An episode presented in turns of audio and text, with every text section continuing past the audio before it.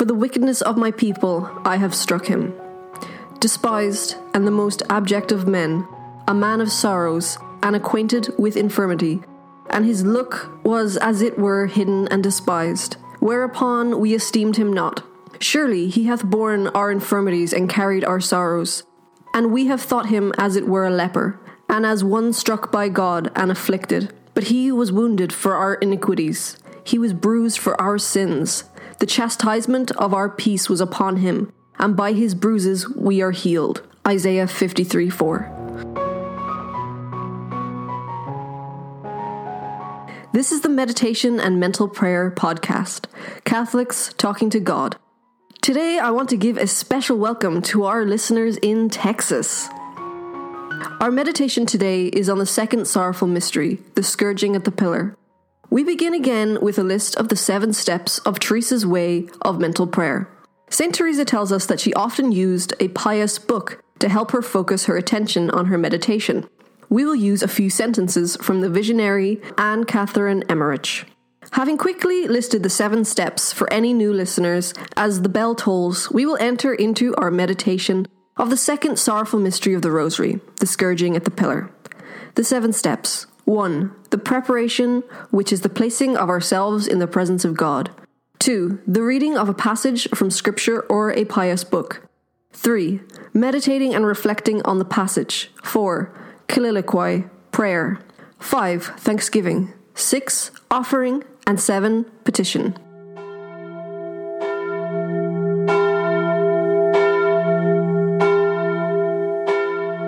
Step 1. Enter into the presence of God. You might find it easier to close your eyes for this step. Be aware of how the presence of God is all around you. Say, In you, my God, I live and move and have my being. I salute you, Lord, present here in this room with me. I salute you in heaven. I recall the words of Holy Scripture. Then, therefore, Pilate took Jesus and scourged him. John 19:1. Step 2, the reading. The second sorrowful mystery, the scourging at the pillar, an excerpt from Anne Catherine Emmerich. The night had been extremely cold, and the morning was dark and cloudy. A little hail had fallen, which surprised everyone. But towards twelve o'clock, the day became brighter, and the sun shone forth. The two fresh executioners commenced scourging Jesus with the greatest possible fury. They made use of a different kind of rod, a species of thorny stick covered with knots and splinters. The blows from these sticks tore his flesh to pieces. His blood spouted out so as to stain their arms, and he groaned, prayed, and shuddered. Two fresh executioners took the place of the first two, who were beginning to flag.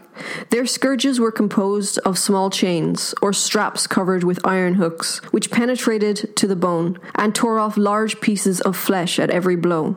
What word, alas, could describe this terrible, this heart-rending scene? Mary, his mother, had fainted and now came to herself for a time, and saw her divine son all torn and mangled, being led away by the archers after the scourging. He wiped his eyes, which were filled with blood, that he might look at his mother. And she stretched out her hands towards him, and continued to look at the bloody traces of his footsteps.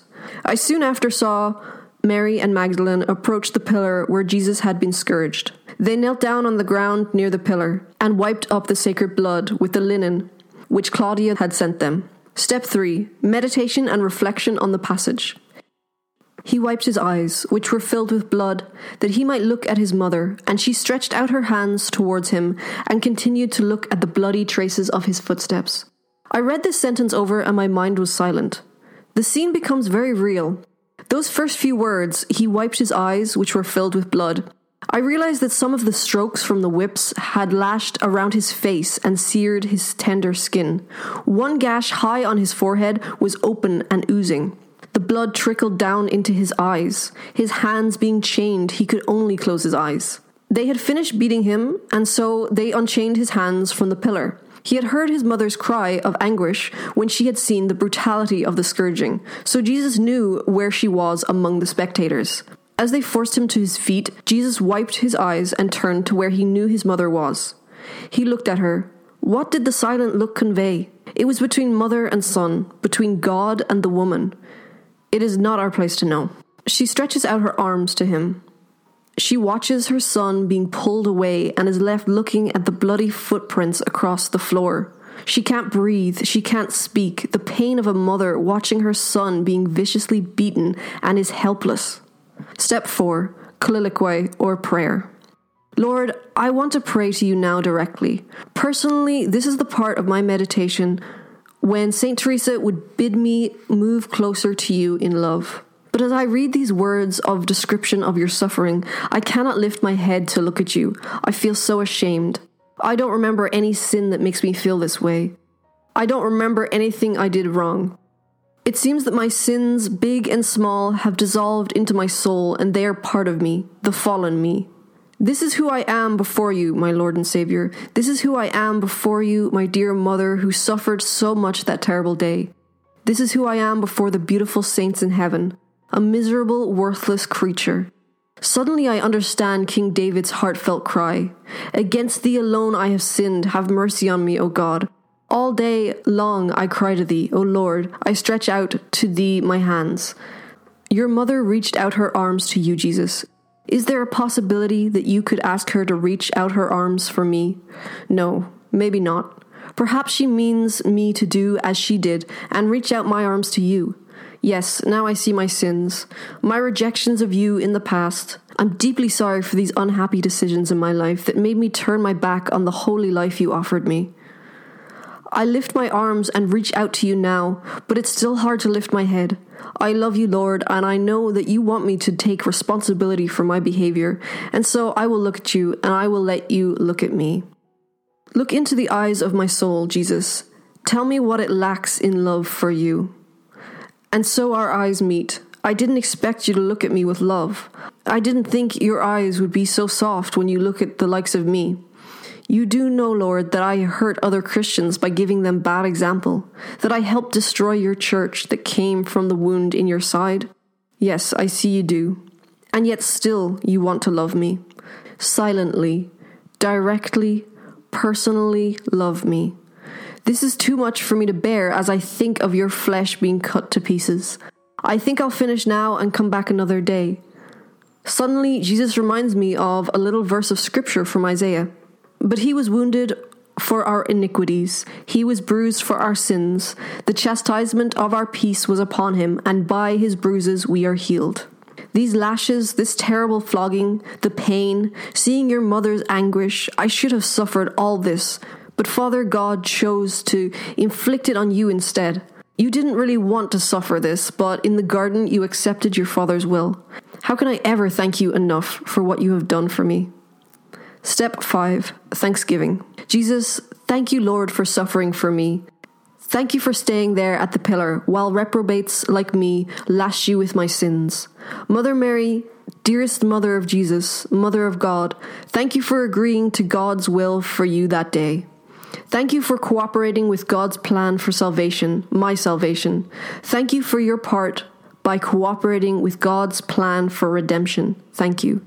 Thank you, dearest Mother, for the great privilege of being invited to consider and meditate on the life of your dear Son through the mysteries of the Holy Rosary. Holy Spirit, thank you for the wisdom and understanding you give to your holy people, like Anne Catherine Emmerich, who kept herself pure and holy and listened so attentively to your inspirations. Thank you, Lord, that in me you show three of the most beautiful of your divine attributes forgiveness, mercy, and love. Step 6 Offering. Today, Jesus, I will really try to chain myself to God's will for me. I will endeavor not to complain about the petty, irritating incidents that I suffer throughout the day. I offer you now that part of my mind that is entrenched in judging others and blaming others for these problems. I will go against the self as often as I remember when faced with those chores I want to put off until later. As a penance, I will do them immediately. I offer you every ache or pain that I might endure today. With St. Paul, I will say, and fill up those things that are wanting of the sufferings of Christ in my flesh for his body, which is the church. Step 7 Petition. In my petition today, Lord, I ask for grace to keep on keeping on, to follow those bloody footsteps and all that it means to me and to you. Mother of God, chosen co redemptrix of God's world, show me how to offer everything to Jesus as you taught the little children of Fatima. This is the end of the meditation. If you want to learn more about meditation and deepen and enhance your daily meditation practice, go to meditationjournals.com. God bless.